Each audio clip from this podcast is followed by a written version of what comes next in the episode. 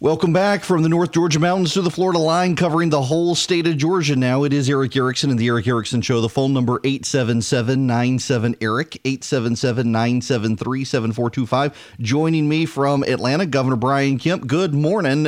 Not the conversation I was hoping to have with you right now. Uh, good morning, Erick.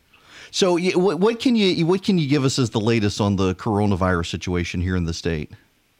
Well, it's pretty much what we said last night. We do have two confirmed cases. We've had people working 24 7 since we found out about this late yesterday afternoon to, uh, you know, do the investigation. Uh, the, the folks are doing well, very mild symptoms. Uh, symptoms. They're confined at home with uh, other family members to make sure that they're not spreading the virus. Uh, we're, we're backtracking now to see what kind of contacts they've had but I would just tell people the risk remains very low for most Americans. Obviously, people that are elderly uh, have you know existing health conditions and me- are medically fragile are, are the ones that we're really worried about if if you know something if they get the virus, much like's happened in in Washington. So we just need people to continue to follow the guidelines that everyone's saying. You know, if you're sick, stay at home call your health care provider. Don't go to the doctor's office first. Give them a call. Let them talk it through with you. You know, talk through your travel history, if any, what your symptoms are, and then they can develop a way to get you into the office and, and do testing if it's warranted. Uh, so that's kind of where we are. Uh, hopefully, we'll know a lot more toward the end of the day or or tomorrow. But we are literally uh, working 24 seven. But I will I will just say this, and I'll give it back to you. This is something that we've been preparing for for weeks now. Uh, we've got a Dr. Toomey and her team at the Georgia Department of Public Health. She's got a lot of experience, um, you know, decades in public health, and we've got a great team around her. So I'm really confident about the response so far and what we're doing to prepare for the future, whatever that may be. I was really struck uh, last night during the press conference uh, by both you and Dr. Toomey noting that uh, this patient who had the coronavirus actually had the foresight uh, after uh, coming back from Milan, Italy, to to largely seclude himself and, and go to the doctor and call ahead and make sure he didn't interact with other people. Really, just a, a, whoever it is, just a super diligent person to begin with. They, they took those steps themselves could not have asked for more out of this individual um, and the healthcare provider. You know, we have been in contact. Dr. Toomey's team has been in contact with, you know, doctors, the medical community, hospitals, uh, county health uh, officials to make sure people knew what to do if this event happened, and the medical provider did exactly what they were supposed to. Uh, they tested the individual.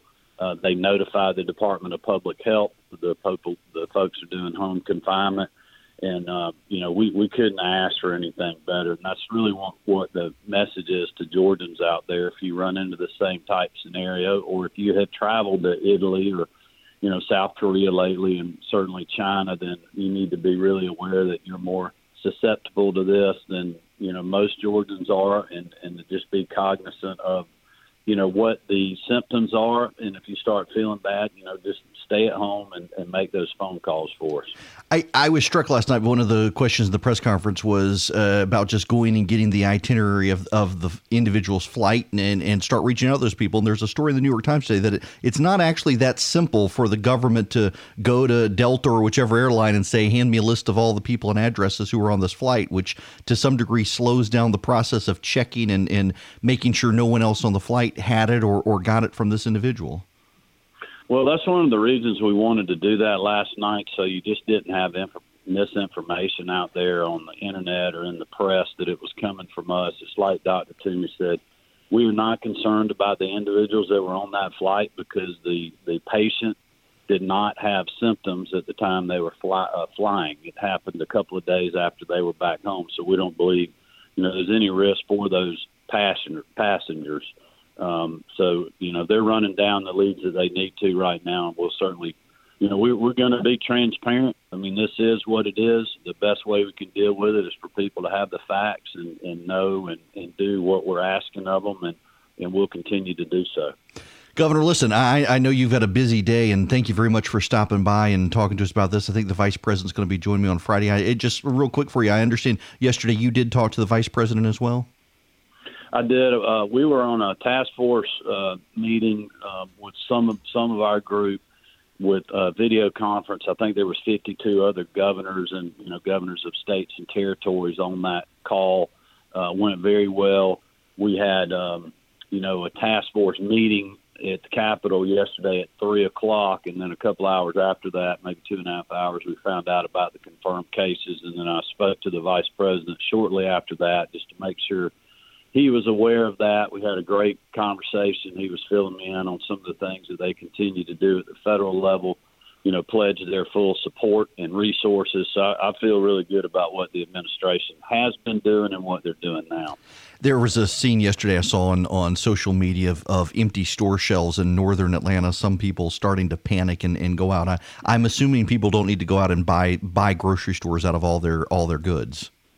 No, they they don't need to panic. I think you know, obviously having some food at home if you get sick, where you don't have to go out, is a is a wise thing. But um, you know, I would do that within reason. Continue to practice great hygiene practices if you're you know out and about in the public, and just be smart about what you're doing. You know, doing in your daily lives and with your your kids and otherwise, and just keep an eye on them. If people start feeling sick, then you know, stay at home and call your doctor. Governor Kemp, thank you so much. I really appreciate it. Have a great day, Erick. Thank you, you too. Governor Brian Kemp. So, just to review, we, have got two people in Fulton County, Georgia, who have now tested positive for the coronavirus, COVID 19. One of the two individuals, they're, they're a couple, as best we, we don't really know a lot about them. The governor can't give details. In fact, the governor doesn't know all the details himself about the individuals because of uh, federal health care privacy laws. What we do know are the essentials that are needed to kind of figure out the parameters here. We, we have a couple, we presume a married couple one of the two of them went to Milan. We presume, based on the way they were talking last night, it was the husband had gone to Milan and returned. Uh, we don't know whether it was a direct flight to Atlanta or an indirect flight. We presume it was a Delta flight direct, uh, but again, we don't know. Uh, the individual was home, had no symptoms for several days, developed symptoms uh, at their home had the foresight enough to know, having gone to Milan and come back, that they should probably minimize contact. Uh, when symptoms developed, reached out to their primary care physician, explained they had been in Milan uh, and they probably needed to be tested for coronavirus, drove themselves to the doctor's office. The doctor allowed them through a secure back door area away from all the other patients. Uh, the doctor, the clinician who performed the test, already properly dressed to keep themselves from getting the virus, uh, covered this individual's mouth to make sure that any coughing or anything w- would would not spread. Uh, put him into a room, did the test. Uh, the test came back positive uh, sent the person home, notified public health authorities. The person has agreed voluntarily in, in quarantine. Their spouse is now tested positive as well for the coronavirus.